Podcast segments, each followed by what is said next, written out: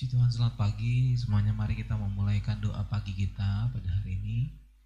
Terima kasih Tuhan Yesus yang baik kami bersyukur Tuhan boleh bangunkan kami di hari yang baru dan kami percaya berkat rahmat baru Engkau sediakan bagi kami. Kami ingin memulai hari kami ya Tuhan dengan kami mau mencari dan menikmati Engkau ya Tuhan Yesus. Biar urapanmu kuasamu ya Tuhan melawat setiap kami ya Tuhan di pastori, di rumah masing-masing, di mana pun kami berada. Kuasa yang tidak terbatas itu menjamah kami ya Tuhan, memberikan kepada kami kekuatan untuk kami boleh menjalani sisa hari ini ya Tuhan bersama dengan Engkau. Menyerahkan jalannya ibadah doa pagi kami ya Tuhan di dalam nama Tuhan Yesus Kristus kami berdoa. Haleluya, puji Tuhan, amin. Puji Tuhan, selamat pagi semuanya. Kita akan membacakan pembacaan kita pada pagi hari ini dan hari ini yang akan membacakan adalah Saudara Julio uh, dalam Matius pasal yang ke-14 kepada Julio disilakan. Terima kasih atas kesempatan yang diberikan. Matius pasal 14 demikianlah firman Tuhan. Yohanes Pembaptis dibunuh. Pada masa itu sampailah berita berita tentang Yesus kepada Herodes, raja wilayah. Lalu ia berkata kepada pegawai-pegawainya, Inilah Yohanes Pembaptis, ia sudah bangkit dari antara mati, dan itulah sebabnya kuasa-kuasa itu bekerja di dalamnya. Sebab memang Herodes telah menyuruh menangkap Yohanes, membelenggunya dan menjarakannya berhubung dengan peristiwa Herodias, istri Filipus, saudaranya, karena Yohanes pernah menegurnya, katanya, Tidak halal engkau mengambil Herodias. Herodes ingin membunuhnya, tetapi ia takut akan orang banyak yang memandang Yohanes sebagai nabi. Tapi pada hari ulang tahun Herodes, Menarilah anak perempuan Herodias di tengah-tengah mereka dan menyukakan hati Herodes, sehingga Herodes bersumpah akan memberikan kepadanya apa saja yang dimintanya. Setelah maka setelah dihasut oleh ibunya, anak perempuan itu berkata, "Berikanlah aku di sini kepada kepala Yohanes pembaptis di sebuah talam." Lalu sedihlah hati raja, tetapi karena sumpahnya dan karena tamu-tamunya diperintahkannya juga untuk memberikannya, disuruhnya memenggal kepala Yohanes di penjara. Dan kepala Yohanes itu pun dibawa orang di sebuah talam, lalu diberikan kepada gadis itu dan ia membawanya kepada ibunya. Kemudian datanglah murid-murid Yohanes Pembaptis mengambil mayatnya dan menguburkannya.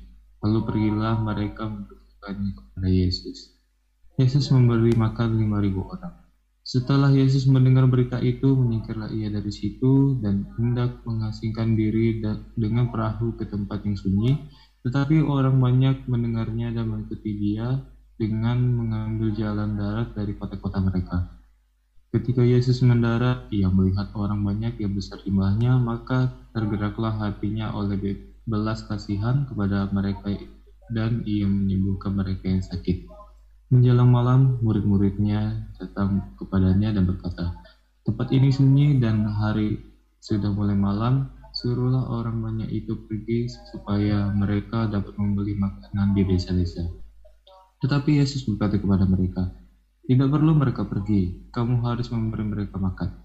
Jawab mereka, Yang ada pada kami di sini hanya lima roti dan dua ikan. Yesus berkata, Bawalah kemari kepadaku. Lalu disuruhnya orang banyak itu duduk di rumput, dan setelah diambilnya lima roti dan dua ikan itu, Yesus men menengadah ke langit dan mengucap berkat, lalu memecah-mecahkan roti itu dan memberikannya kepada murid-muridnya, lalu murid-muridnya membagi-bagikannya kepada orang banyak. Dan kemudian semuanya makan sampai kenyang, kemudian orang mengumpulkan potongan-potongan roti yang sisa 12 bakul penuh. Yang ikut makan kira-kira 5.000 laki-laki, tidak termasuk perempuan dan anak-anak. Yesus berjalan di atas air. Sesudah itu Yesus segera memerintahkan murid-muridnya naik ke perahu dan mendahulunya ke seberang. Sementara itu ia menyuruh orang banyak pulang. Dan setelah orang banyak itu disuruh pulang, Yesus naik ke atas bukit untuk berdoa seorang diri. Ketika hari sudah malam, ia sendirian di situ. Perahu murid-muridnya sudah beberapa mil jauhnya dari pantai dan diombang-ambingkan gelombang karena angin sakal. Kira-kira jam tiga malam datanglah Yesus kepada mereka berjalan di atas air. Ketika murid-muridnya melihat dia berjalan di atas air, mereka terkejut dan berseru, itu hantu, lalu berteriak karena takut. Tetapi segera Yesus berkata kepada mereka, Tenanglah, aku ini jangan takut. Lalu Petrus berseru dan menjawab dia, Tuhan, apabila engkau itu, serulah aku datang kepadamu berjalan di atas air. Kata Yesus, datanglah. Maka Petrus turun dari perahu dan berjalan di atas air mendapatkan Yesus. Tetapi ketika dirasanya tiupan angin, takutlah ia dan mulai tenggelam lalu berteriak, Tuhan tolong aku. Segera Yesus mengulurkan tangannya memegang dia dan berkata, Hai orang yang kurang percaya, mengapa engkau bimbang? Lalu mereka naik perahu dan angin pun redalah. Dan orang-orang yang ada di perahu menyembah dia, katanya, sesungguhnya engkau anak Allah. Yesus menyembuhkan orang-orang sakit di Genesaret. Setibanya di seberang, mereka mendarat di Genesaret. Ketika Yesus dikenal oleh orang-orang di tempat itu, mereka memberitahukannya ke seluruh daerah itu, maka semua orang yang sakit dibawa kepadanya. Mereka memohon supaya diperkenankan menjamah kembali jubahnya, dan semua orang yang menjamahnya menjadi demikian terima, terima Tuhan terima kasih. Terima kasih Saudara Jo.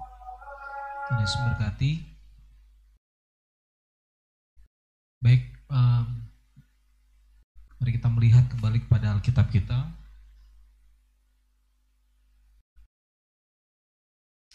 Puji Tuhan di dalam Matius pasal yang ke-14, saya ingin mengajak kita memperhatikan di ayat yang ke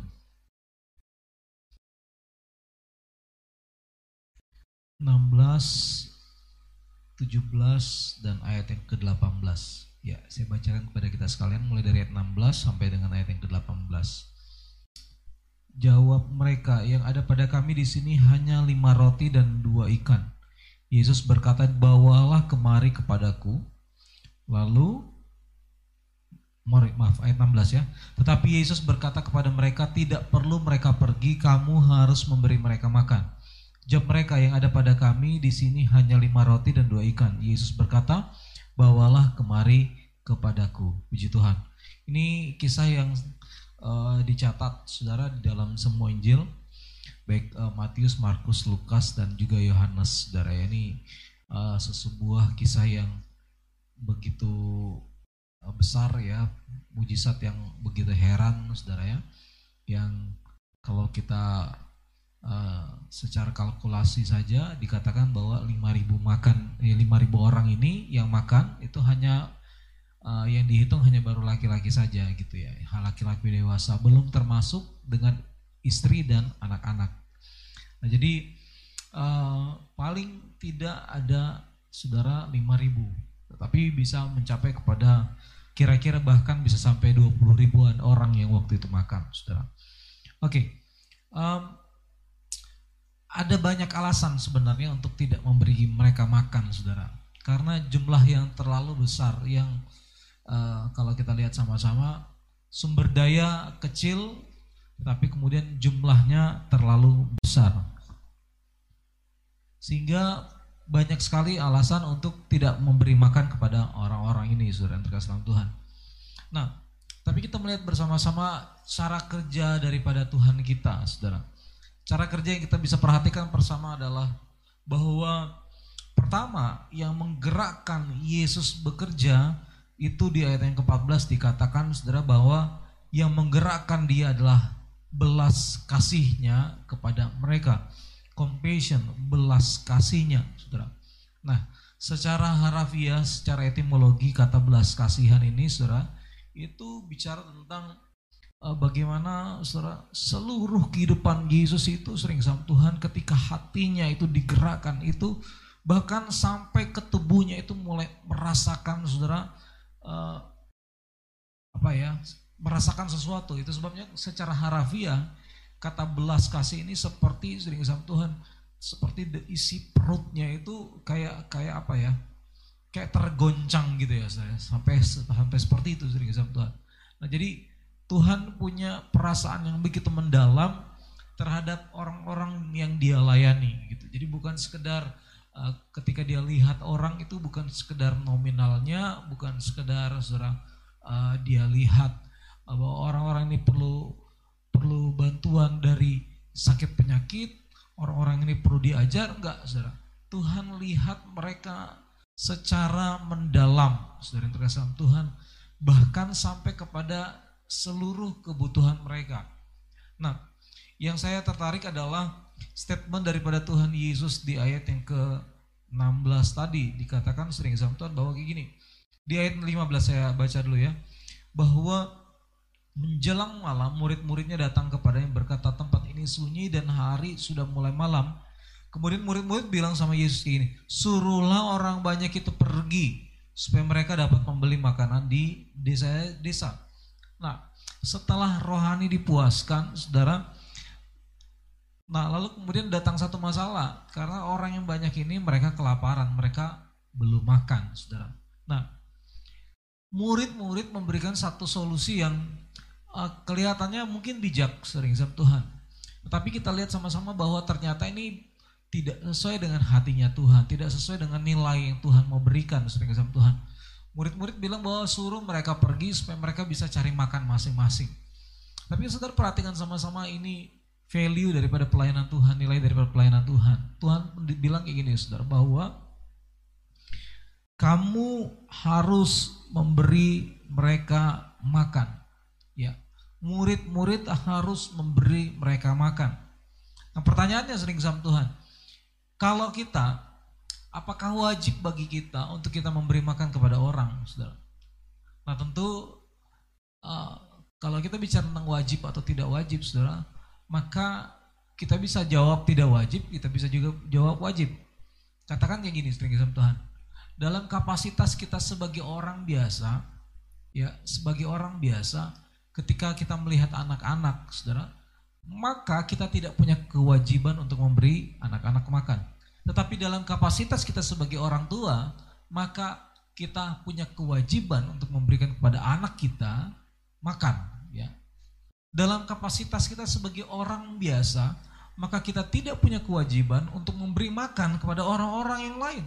Tetapi dalam kapasitas kita sebagai murid Yesus, dalam satu tingkatan level rohani, saudara, yaitu sebagai murid-murid Yesus, maka kita punya kewajiban untuk memberi makan kepada orang yang dilayani, saudara yang terkasih dalam Tuhan. Nah, ini bicara tentang sering zaman bahwa semakin kita bertumbuh dewasa, semakin kita diberikan satu tanggung jawab, maka saudara yang awal yang mungkin tidak wajib, maka itu kemudian menjadi sebuah kewajiban bagi kita Tuhan Yesus katakan kewajiban kita sebagai murid-murid bahwa kita harus memberi makan. Nah memberi makan ini sering sama Tuhan ini berarti bicara tentang sesuatu yang luas. Ini bicara tentang kalau kita lihat dalam konteks Yesus memberi makan 5000 orang, maka memberi makan ini adalah memberi makan secara rohani, tapi juga memberi makan secara jasmani, secara lahiriah, saudara. Jadi bagaimana saudara se -se seseorang uh, murid-murid itu sering sama Tuhan dia harus memperhatikan yang dia layani secara menyeluruh, secara menyeluruh. Nah, saudara terasa Tuhan bicara tentang kalau kita lihat sama-sama Petrus Yohanes 21 ayat 15 17 ketika Tuhan Yesus tanya bahwa Petrus apakah engkau mengasihi aku? Kemudian Tuhan Yesus bilang sama Petrus, gembalakanlah domba-dombaku, gembalakanlah anak-anak dombaku. Nah dalam bahasa Inggris, saudara, kata gembalakan itu menggunakan kata feed, ya, suapi, beri makan kepada domba-dombaku. Artinya sering sama Tuhan, dalam satu sekali lagi saya katakan dalam satu taraf tingkat tertentu, saudara, maka adalah sebuah kewajiban bagi kita untuk memberi makan, ya, kepada orang-orang yang kita layani. Nah, bagaimana supaya kita bisa memberi makan? Bagaimana supaya kita sering sama Tuhan bisa menjalankan, menunaikan kewajiban kita? Yang pertama, jangan tinggalkan Bethlehem, jangan tinggalkan rumah roti. Kita harus penuh dengan firman Tuhan ya. Nah, firman Tuhan. Yohanes 15 ayat 7 katakan seperti ini, "Jikalau kamu tinggal di dalam aku dan firmanku tinggal di dalam kamu." Artinya kita tinggal di rumah roti, kita tinggal di dalam firman Tuhan. Mintalah apa saja yang kamu kehendaki dan kamu akan menerimanya. Ya, jadi yang pertama sering sama Tuhan, bagaimana supaya kita bisa memberi makan? Kita harus tinggal di rumah roti, tinggal di dalam firman Tuhan. Dan yang kedua, Saudara, Amsal 3 27 sampai 28 katakan seperti ini. Janganlah menahan kebaikan daripada orang-orang yang berhak menerimanya, padahal engkau mampu melakukannya. Janganlah engkau berkata kepada sesamamu, pergilah dan kembalilah, besok akan kuberi, sedangkan yang diminta ada padamu. Saudara yang terasa Tuhan, Ayat-ayat ini menegaskan bahwa saudara jangan kita menahan kebaikan. Jangan kita menahan untuk memberi kepada orang lain, saudara. Ketika Tuhan gerakkan, maka jangan tahan itu sering sama Tuhan. Ya, saya bersyukur karena saya besar di GPDI, saudara ya, yang um, banyak sekali gembalanya secara secara apa ya, secara statistik sering sama Tuhan. Uh, GPDI ini adalah salah satu gereja yang secara um, jumlah sidangnya cukup besar ya. Dan kemudian saudara ya saya nggak ingat persisnya tapi kalau saya nggak salah ada 13 ribu penggembalaan ya di seluruh Indonesia. Nah saudara dan banyak juga di antaranya adalah ya, gembala-gembala perintisan sering nah, saya bersyukur karena kayak gini salah satu nilai lebih dari GPD ini adalah eh, kalau salah satu hamba Tuhan datang ya kalau ada hamba Tuhan yang singgah di di di apa di gereja di pastori saudara maka biasanya sang gembala tuan rumah itu dia akan bertanya apakah sudah makan? Ya. Dan biasanya tidak akan diizinkan pulang dengan perut kosong kayak gitu saudara. Biasanya kalau saya pergi-pergi pelayanan kayak gitu sering sebetulnya nah, saya nggak nggak pusing lagi kalau masalah makan ya karena apa? Saya tinggal singgah ke pastori di mana saja dan biasanya saudara um, dilayani dengan begitu baik saudara dilayani dengan begitu baik ya. Kadang-kadang tangkap ayam dulu lah di belakang gitu saudara ya. Dan saudara terus Tuhan itu mental yang begitu luar biasa saudara. bahwa orang yang ada yang bertamu itu tidak dibiarkan dengan perut kosong kayak gitu saudara nah saya pernah ngobrol dengan salah satu hamba Tuhan.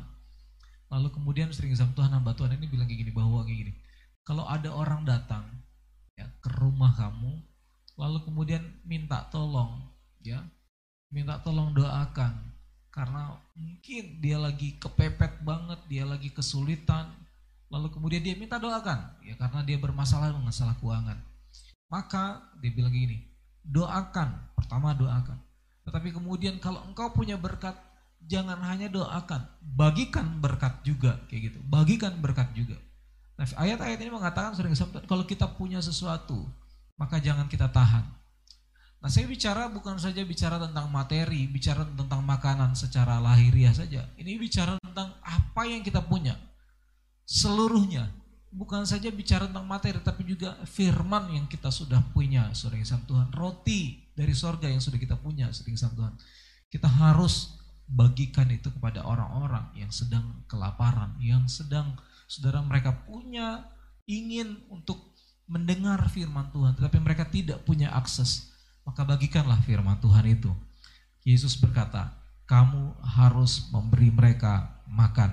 Ya, Nah, lalu kemudian di ayat yang berikutnya, di ayat yang ke-17, mereka kemudian bilang, murid-murid kemudian bilang, yang ada pada kami di sini hanya lima roti dan dua ikan. Garis bawahi kata yang ada, ya, yang ada. Perhatikan sama-sama bahwa kayak gini sering sama Tuhan. Tuhan tidak pernah meminta kepada kita apa yang tidak kita miliki. Ya. Tuhan tidak pernah meminta sering sama Tuhan apa yang tidak kita miliki. Yang Tuhan tanya hanyalah yang ada saja, saudara. Yang ada saja. Tuhan tidak pernah meminta apa yang tidak kita miliki. Itu sebabnya kayak gini dari sama Tuhan. Jangan tunggu dalam pemikiran kita, jangan tunggu nanti kalau ada baru kita mau memberi, baru mau kita melakukan, baru kita mau terjun ke suatu pelayanan, sering sama Tuhan. Enggak. Tuhan tidak minta saudara apa yang tidak kita miliki. Segala keterbatasan kita, segala keberadaan kita sering sama Tuhan, segala kekurangan kita, maka itulah yang Tuhan minta apa yang ada pada kita, saudara. Jadi jangan tunggu nanti kalau ada, tapi mulailah dari sedikit yang kita punya saat ini, sering sama Tuhan. Mulailah dengan itu, ya. Nah, kalau saudara perhatikan bahwa yang ada di situ hanya lima roti dan dua ikan, yang secara matematis tidak akan pernah bisa mencukup mencukupi kebutuhan buat 5.000 sampai 20.000 orang tersebut sering sama Tuhan ya. Lima roti, dua ikan ya saya rasa mungkin hanya ya berdua bertiga saja akan makan dengan kenyang tapi kalau sudah 10 orang ya saya nggak tahu rotinya segede apa saudara tapi saya rasa tidak akan memuaskan apalagi untuk 5000 orang so. tetapi kata kuncinya adalah gini sering Tuhan Tuhan tidak minta yang tidak kita punya Tuhan hanya minta apa yang engkau punya saudara gitu dengan segala keterbatasan kita Musa dia bilang aku nggak fasih Tuhan Yeremia dia bilang aku masih muda Ya. Yesaya pun demikian, sering sama Tuhan. Banyak orang-orang yang latar belakangnya tidak terlalu wow kayak gitu ya. Ada orang-orang yang mungkin berasal dari kaum bangsawan, saudara. Tetapi banyak yang tercatat di dalam Alkitab, Raja Daud, saudara. Ya, lalu kemudian nabi-nabi yang ada, sering Tuhan. Ada yang hanya orang-orang biasa saja, ada yang nelayan, saudara. Ada yang hanya petani saja, sering Tuhan. Peternak, tetapi sekali lagi, sering Tuhan, bukan yang tidak dimiliki yang Tuhan minta, tetapi apa yang kita miliki bahkan hanya sedikit saja. Pendidikan kita mungkin tidak terlalu baik, latar belakang mungkin kisah Tuhan tidak terlalu wow. Tetapi saudara, yang sedikit itu, itulah yang Tuhan minta dari kita. Bukan untuk Tuhan mengambil apa yang ada pada kita, tidak saudara. Tetapi yang sedikit yaitu keberadaan kehidupan kita, Tuhan mau kita bawa kepada Tuhan, sering. Supaya apa? Kalau kita perhatikan kata kuncinya ya di uh, di firman Tuhan pada hari ini, Saudara, ada di ayat yang ke-18. Yesus berkata, "Bawalah kemari kepadaku." Jadi yang sedikit itu Saudara kuncinya adalah bawa kepada Yesus. Ya, lima roti dua ikan. Hasilnya ketika dibawa kepada Tuhan Yesus, 5.000 orang, bahkan sampai 20.000 orang, kenyang, makan sampai kenyang, dan kemudian bahkan bersisa 12 bakul. Ya. Kalau orang Manado, saudara mungkin gak ada sisanya bawa pulang ya.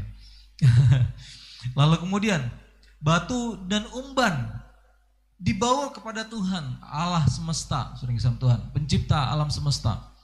Maka Goliat tumbang, ya dari batu dan umban ini. Tongkat kayu, saudara, dibawa kepada Tuhan, maka teberau pun terbelah. Ya, salib, saudara. Salib tentu sebelum Yesus maka sering Tuhan salib itu punya makna yang tidak ada yang baik pada salib. Ya, bahkan arti daripada salib, makna daripada salib itu bicara tentang kutuk, saudara. Tetapi saudara lihat sama-sama ketika salib, ketika Yesus ada di sana, maka saudara kutuk itu jadi berkat. Jadi saudara yang salam Tuhan, siapa kita? Bagaimana latar belakang kita? Tuhan hanya minta siapa yang mau. Bukan saudara siapa yang melimpah, bukan. Ya, syukur-syukur kalau Tuhan kasih kelimpahan kepada kita, sering sama Tuhan. Tapi bukan itu intinya. Ya, Tuhan panggil kita bukan karena kecakapan kita, bukan karena kehebatan kita, bukan karena kelebihan-kelebihan kita, enggak sering sama Tuhan. Tuhan panggil kita saudara bahkan di dalam kekurangan kita dan Tuhan bisa melipat gandakan apa yang kurang itu bisa menjadi lebih saudara. Ya itu sebabnya satu Korintus juga bilang yang bodoh bahkan dipilih oleh dipilih Tuhan untuk sering sama Tuhan mempermalukan orang-orang berhikmat. Artinya bahkan yang secara kacamata manusia tidak bisa melakukan sesuatu yang hebat suruh sama Tuhan. Tapi Tuhan bisa pakai dengan cara yang hebat. Yang penting adalah dibawa kepada Tuhan Yesus. Haleluya, puji Tuhan. Nah, hari ini sering Tuhan biar kiranya jangan ada satupun yang membatasi kita untuk kita memberi makan kepada orang lain, untuk kita bisa melayani saudara yang Tuhan. Ya, tetapi biar dengan segala keterbatasan kita, ya, dengan segala keberadaan kita, saudara, kita mulai mau mengambil langkah untuk kita melayani Tuhan, memberi makan orang lain dengan apa yang kita miliki.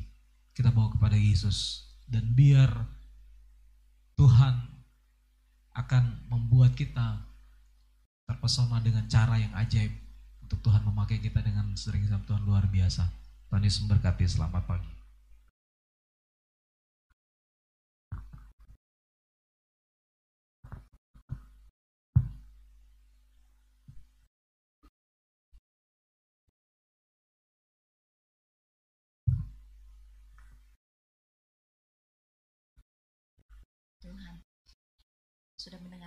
Firman Tuhan. Mari Bapak Ibu Saudara jemaat Tuhan, kita akan naikkan ucapan syukur kita dalam doa pujian dan penyembahan. Haleluya, inilah yang menjadi pengakuan kami di hadapanmu Tuhan. Terima kasih untuk firman-Mu bagi kami pagi hari ini. Biarlah kami boleh dikenyangkan, kami boleh puas dengan apa yang kami dapat dari Engkau pagi hari ini melalui firman Tuhan yang kami terima. Haleluya, terima kasih Tuhan. Haleluya Yesus. Haleluya, terima kasih Tuhan Yesus. Terima kasih Tuhan. Haleluya. Terima kasih Tuhan. Betapa hati kami berterima kasih kepadamu Tuhan. Sebab engkau tidak membiarkan setiap orang yang datang kepada engkau pulang dengan hampa. Tapi engkau jamin bahwa di dalam engkau selalu kami akan mendapatkan kepuasan, kenikmatan. Haleluya, kelimpahan. Haleluya. Kau mengenyangkan setiap kami dengan segala yang baik di dalam rumahmu Tuhan. Di dalam hadiratmu Mari datang kepada Tuhan. Haleluya dan terima segala yang Tuhan sediakan yang dia janjikan. Terima kasih Tuhan. Haleluya. Yesus,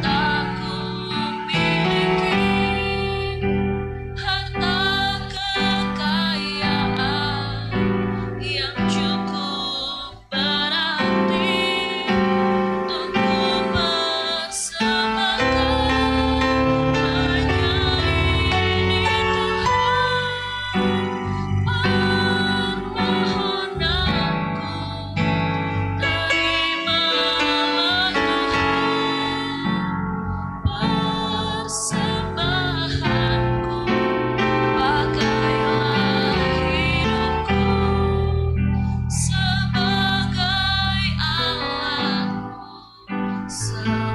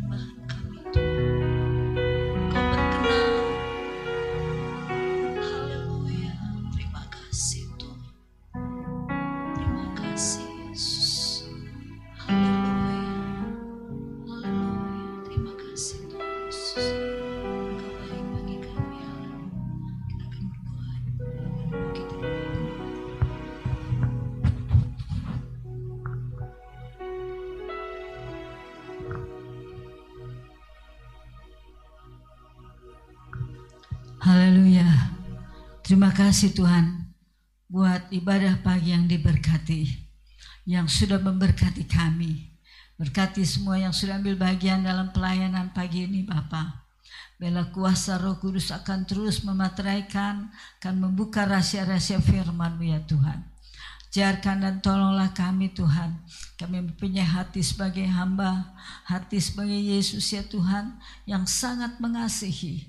Biarlah roh kudus akan memberikan kekuatan kepada kami.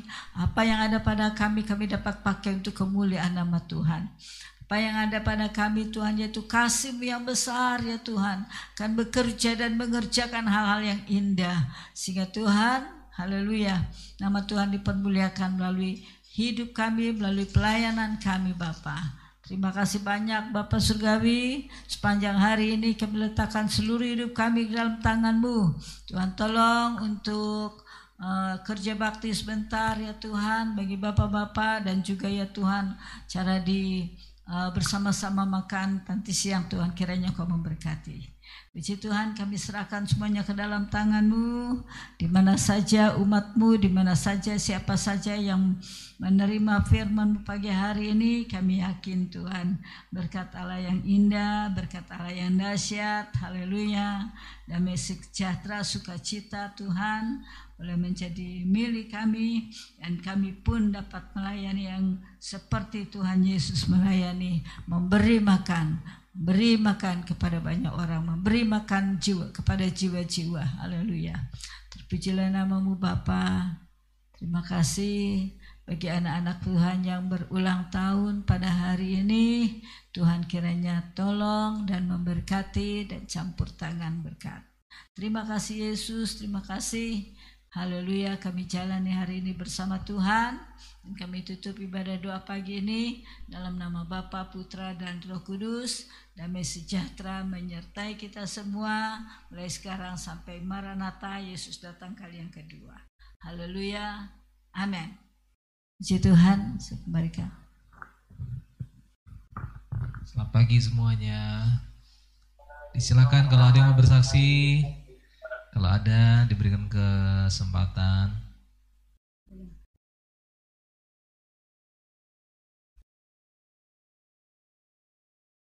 Kalau tidak ada, pengumuman nanti ada kerja bakti. Jam berapa Pak Wit? Ya, kalau Pak Jakaria itu kemarin umumkan jam 8. Kalau jam 8 ya boleh aja lah jam 8 berangkat dari rumah enggak apa-apa kan. Oke, siap. Jadi rencananya uh, kerja bakti lalu makan siang di kebun rencananya masak-masak. Iya. Yeah. Kelihatannya mau bersaksi itu kayaknya. Silakan, silakan. Bu Elin kah? Hah? Ya, tanya tadi.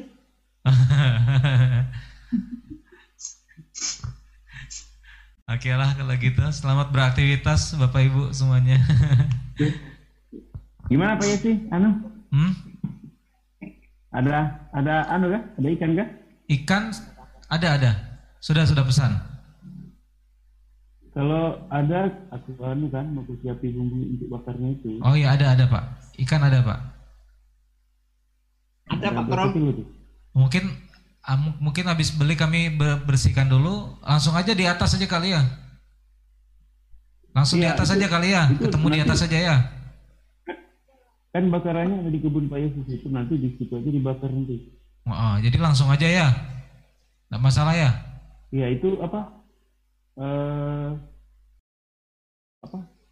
Bilang anu arahnya mau habis bilang di kebun tuh isak isak. Apa itu?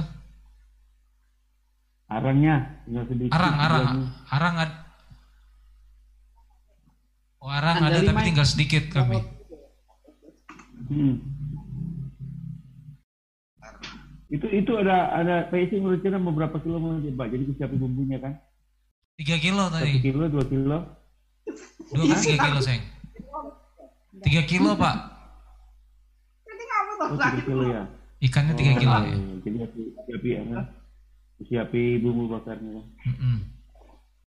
Pak Darlis mungkin kalau mau yang naik. ini tinggal Oh udah udah jabut. Pak Eri siapa tahu ada kesempatan.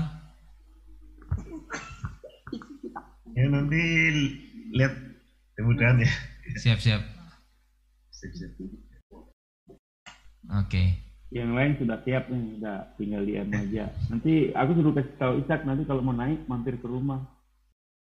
Oh iya Sak. Dua-dua orang kan boncengan jadi untuk bawa itu kan. Wah. Pak Sandiono siapa tahu mau ikut Belin? Ko Ali. eh kalau ibu-ibu mau ya nggak apa-apa juga ya Pak ya. Makan ya. Ya, juga, juga. Pak Kerompis, Siap. itu yang Kenapa? dagingnya itu sama ikannya tuh langsung dibawa pagi-pagi kah? Nggak nggak anu dia, nggak Hah? jelek nanti. Enggak, kan Langsung kan dibawa langsung dibakar. Iya, Langsung bakar. kan dibawa langsung Ya, langsung dibakar. Bakarnya langsung di anu situ di tempat kerja itu ya, di kuburan. Ya, jadi ada yang bakar, ganti-gantian kan. Oh gitu. Sampai pok- pokoknya sampai di sana masuk bambu langsung dibakar. Oh iya, Atau- saya kira nanti bakar. Atau gini aja Pak. Eh kita lihat situasi di sana nanti minta tolong pengerja ambil kalau enggak. Hah? Kita lihat situasi di atas kan kalau kan harus potong dulu ambil bulu apa segala macam siapkan ini kan. Nanti minta tolong pengerja ambil. Apa-apa kok aman-aman aja itu. Masih ngambil bolak-balik ke yang jauh juga. Bisa aja itu langsung aja. Mungkin langsung aja. Jadi rencananya langsung dikerjain. rencananya soalnya ini apa ada pengerja yang mau tinggal dulu. Ada mau kerjaan di sini.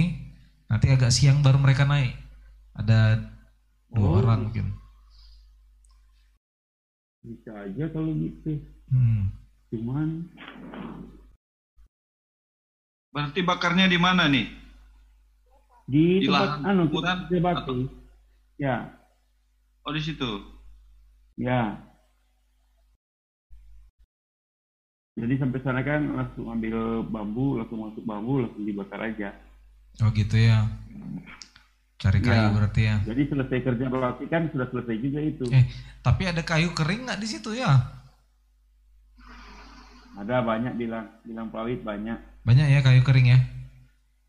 Ya takutnya kayu-kayu masih basah kan susah anunya. Susah bakarnya. Iya, Ya hujan kayaknya tadi ya.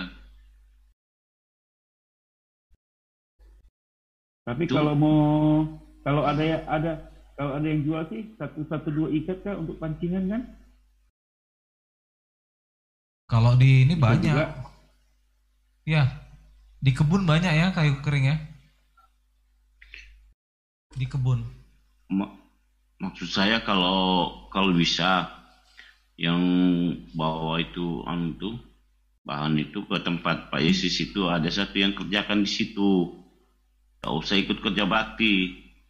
Jadi kalau yang kerja bakti pas pulang ya sudah langsung makan di situ di tempat Pak Yesi kalau bisa kayak gitu jadi Ya. misalnya Pak Kolom Pak Kolom bisa aja yang ngatur itu di situ sama Pak Yesus itu di kebunnya. Jadi yang kerja bakti ya tinggal datang makan kayak gitu. Oh, bisa juga bagi itu bisa juga tuh. Ya. Jadi makanya kemarin itu semua bahan saya serahkan sama Pak Kolompis. Jadi dia yang kelola. Jadi kita yang kerja bakti tinggal datang makan di situ kalau gitu. Soalnya bambu itu agak lama dia dibakar. lama ya berapa jam Kalau ikan, kalau ikan gampang aja. Mm-mm. Nanti kita pas datang bahkan tidak apa-apa kalau ikan sebentar aja dia.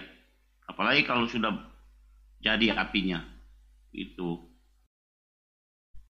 Kalau yang datang kerja bakti orang lima Pak Yakub, yang bakar ikan orang dua, tinggal tiga aja yang kerja bakti nanti. Ketawa rumputnya. Ya, maksud saya Pak Kolompis saja yang ngatur itu. nanti ini aja pengerja kan ada ada ini ada lima. Ya nanti kan bisa dua orang kan nanti turun ke kebun itu nanti di tengah-tengah aja jam-jam 10 lah kami turun ke kebun kan. Iya. Dari dari atas ya, dulu, ya. dari kuburan dulu kan. Oh berarti kita ke kuburan aja dulu semuanya kalau gitu. Kuburan aja dulu semuanya nanti kami berapa orang Oh nanti iya bagus juga kayak gitu. nanti Iya, berapa iya, orang iya, siapin iya. apinya, bikin ininya kan. Ambil Iya, bulu iya, juga iya, kan iya. sekalian kan. Nanti, Siap. biar aja dulu di rumah kan, biar aja dulu di rumah. Nanti kalau Iya. baru Nanti biar Ah, kami baru aja ambil ambil- ambil ke itu, ambil ke rumah Pak Korompis nanti. ya siap kalau begitu. Ah, ah, kan yang penting udah bulunya udah disiapin kan nanti kami antar ke kebun kan. Gitu. Iya iya iya iya. iya. Ya gimana? Bolehkah gitu? Boleh. Iya ya bisa. Oke siap. Boleh.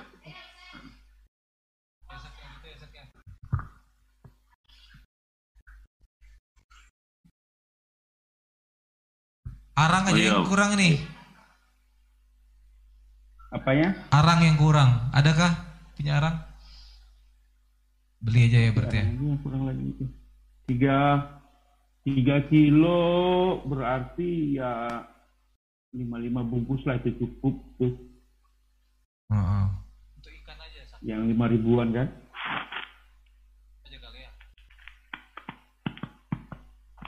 Oke oke siap siap nanti kita ini. Oke siap. Kalau yang masak bambu kan pakai kayu bakar kayu bakar itu aja. Kayu, kayu bakar banyak. Aman. Siap Pak siap. Ya. Jadi mesin pemotong rumputnya itu berapa Pak Yudi? Mesin potong rumput itu kami punya satu. Kemarin itu yang punya Yudi itu pas kami coba eh, mati-mati. Tapi habis itu udah diservis, udah kami servis bawa ke bengkel. Nah ini belum belum coba lagi. Oh tapi masih ada di Pastori ya? Ada di Pastori ya? Oh iya ada di Pastori. Si Yudi udah antar belum tadi itu kan? Pak. Belum. Kalau gitu dibawa aja nanti nggak apa-apa. Bisa dipakai ya kita pakai, nggak bisa ya Nanti izin kita aja. parkir kan? Izin pakai punya Yudi. Kalau bisa nanti kita pakai dua mesin berarti ya Pak ya?